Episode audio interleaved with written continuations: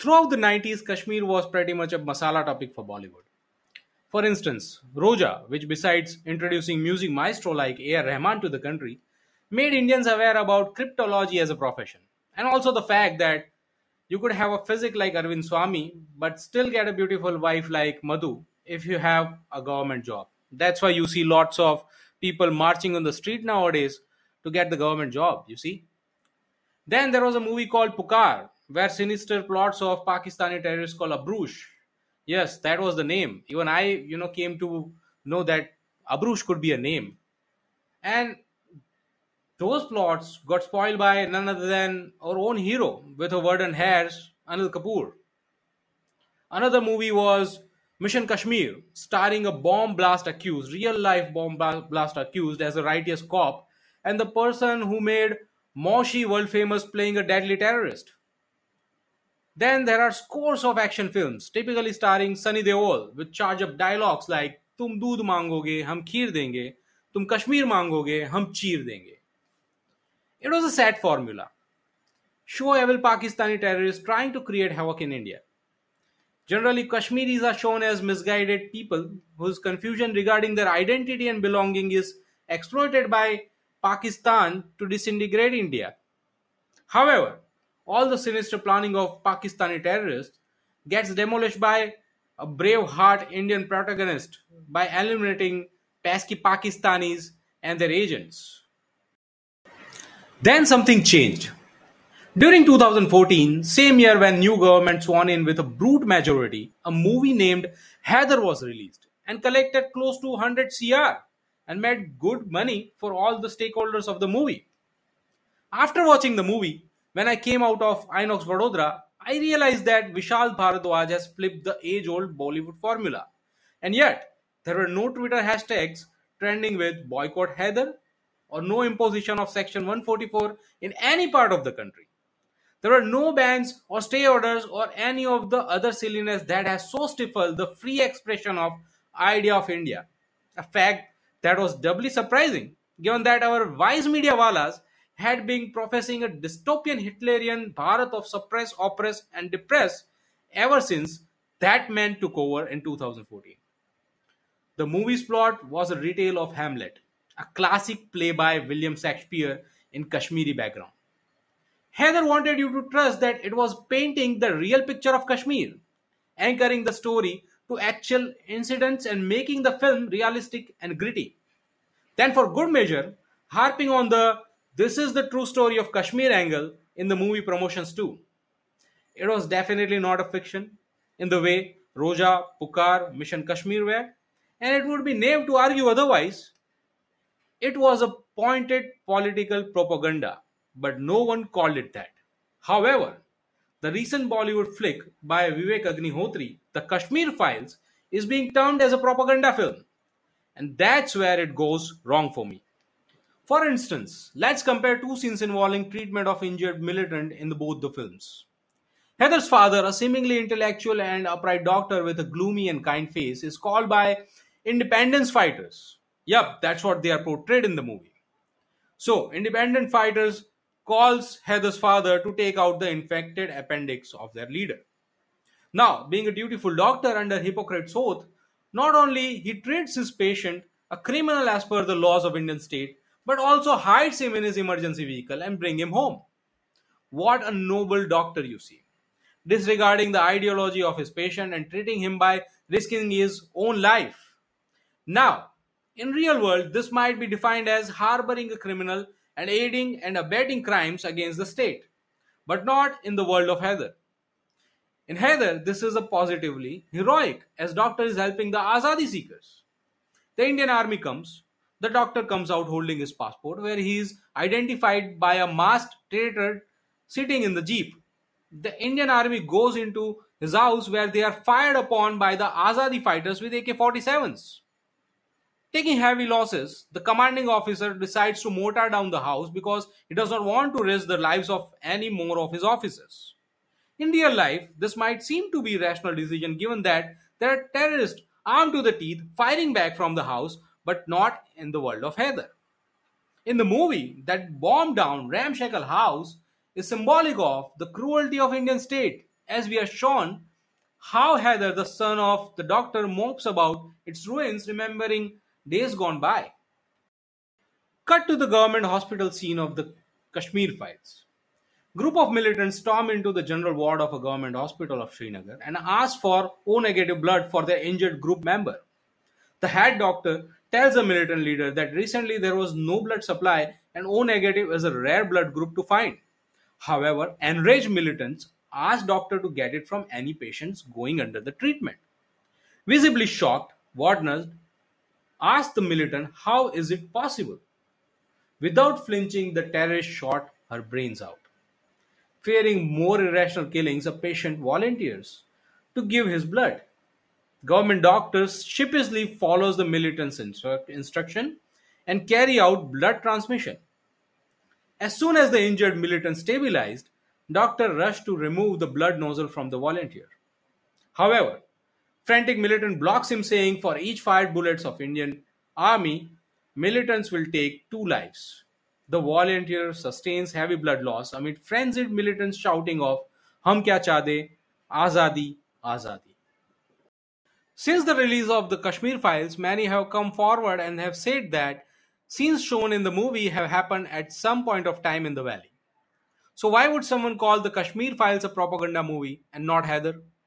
Is it because Haider relied on an art of subtlety and the Kashmir files relies on in your face kind of depiction of the events?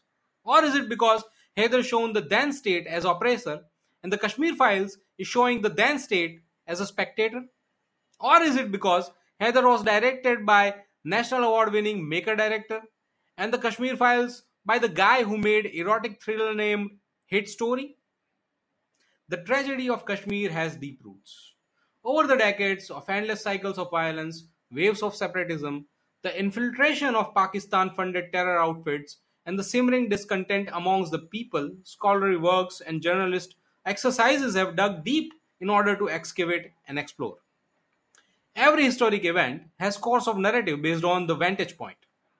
Even persons or group of persons who are part of that event will have different point of view of the same event.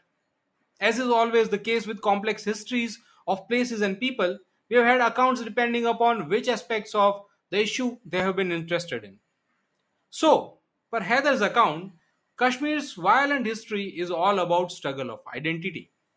To show that, Haider alternates between story and blunt political sloganeering. The movie is Vishal Bhardwaj's official Azadi narrative. For him, Kashmiri fighters are innocent lambs who only fire when fired upon. He shows the Indian army tasked with extrajudicial killings of the Azadi fighters, Kashmir as a big open air prison for its denizens, and the Armed Forces Special Power Act as the worst instrument of India's aggression. However, his narrative keeps out Kashmiri Hindus' exodus. As far as the Kashmir Files is concerned, it was not an exodus, it was a genocide, in which thousands of Kashmiri Pandits were massacred, women were raped, and children were shot point blank. Even today, those families live like refugees in their own country. Haider's de-religionization of the most radical agitations of recent past is the intellectual subterfuge that allows so-called intellects to throw their lot in with religious-centric fundamentalists. They very well know inconvenient developments like Syrian independence struggle morphing into ISIS.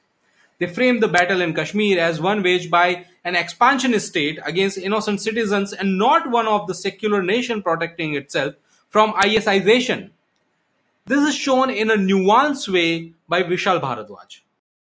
The Kashmir Files is not a film interested in nuance. It is a sledgehammer, especially in the way it stages its gory killings and lynching, which makes you shudder and sometimes look away from the screen. Again, many have shared stories of resemblance of the Kashmir Files scenes with real life atrocities, like lynching of Girja Tikku, killing of BK Ganju, Bitta Karate's interview showing self confession of killing Kashmiri Hindus, making the story less fictional and more of a documentary of the real life accounts of those times in the valley. Many are criticizing the Kashmir files of not presenting the context properly. Why such killings happened? Who instigated rebels against the Kashmiri Hindus?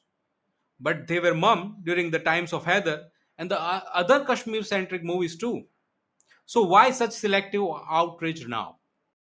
The Kashmir Files too misses out on few points of view. For instance, how people are still being killed even after abrogation of Article 370. And what does that say about Wadi today, where Azadi slogans are still being shouted? We were told removal of Article 370 will pave ways for rehabilitation of Kashmiri refugees. So why haven't we still re-established all the Kashmiri Hindus who were uprooted during that turmoil? While asking such questions, people forget that no matter how powerful it may be, the Kashmir file is just a film. It is not bounded to give solutions of the prevailing problems. Movies are made with a single agenda to reach to wider audience. And the Kashmir Files has done that effectively. It has collected more than 250 crores on the box office and it is still marching strong. All those who are asking Vivek Agnihotri to contribute the movie's earnings to Kashmiri Pandit's rehabilitation didn't utter such words when Vidhu Vinod Chopra screened his movie Shikara.